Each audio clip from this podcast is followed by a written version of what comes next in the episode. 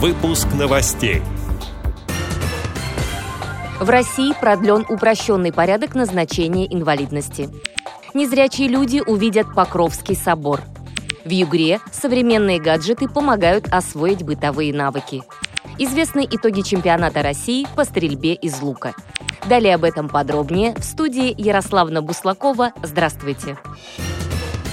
Михаил Мишустин продлил упрощенный порядок назначения инвалидности. Он будет действовать до 1 октября. Такая мера вводилась в апреле прошлого года в связи с распространением коронавирусной инфекции. Подобный порядок предполагает автоматическое продление ранее установленной инвалидности на последующие 6 месяцев и позволяет впервые присваивать ее без личного обращения на медико-социальную экспертизу. Поликлиники и больницы сами передадут необходимые документы.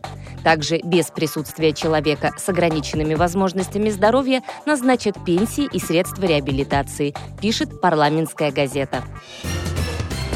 Незрячие люди увидят Покровский собор. В рамках празднования Дня рождения исторического музея на территории храма разместят первую в центре Москвы металлическую тактильную модель.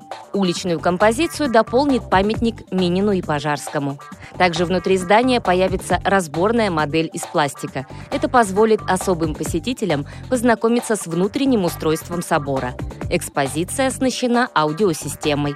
Тифлокомментарий содержит историческую справку и помогает представить архитектурную композицию храма. Кроме того, рядом с моделью демонстрируются примеры подлинных строительных материалов.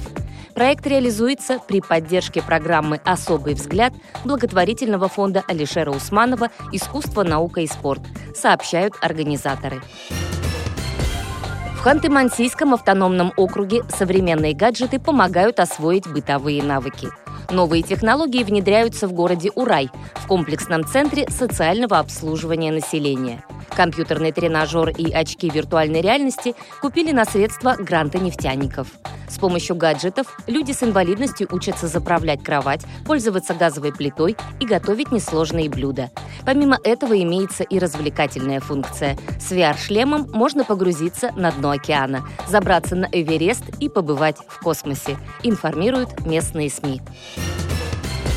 Известны итоги чемпионата России по стрельбе из лука. В соревнованиях участвовали спортсмены с поражением опорно-двигательного аппарата. На соревнования приезжали представители 19 регионов страны. Всего около 90 человек. Наибольшее количество медалей завоевали жители Московской области. На втором месте – сборная Республики Бурятия. Далее следуют якутские лучники, передает пресс-служба Паралимпийского комитета. Эти и другие новости вы можете найти на сайте Радио ВОЗ. Мы будем рады рассказать о событиях в вашем регионе. Пишите нам по адресу новости собака ру. Всего доброго и до встречи!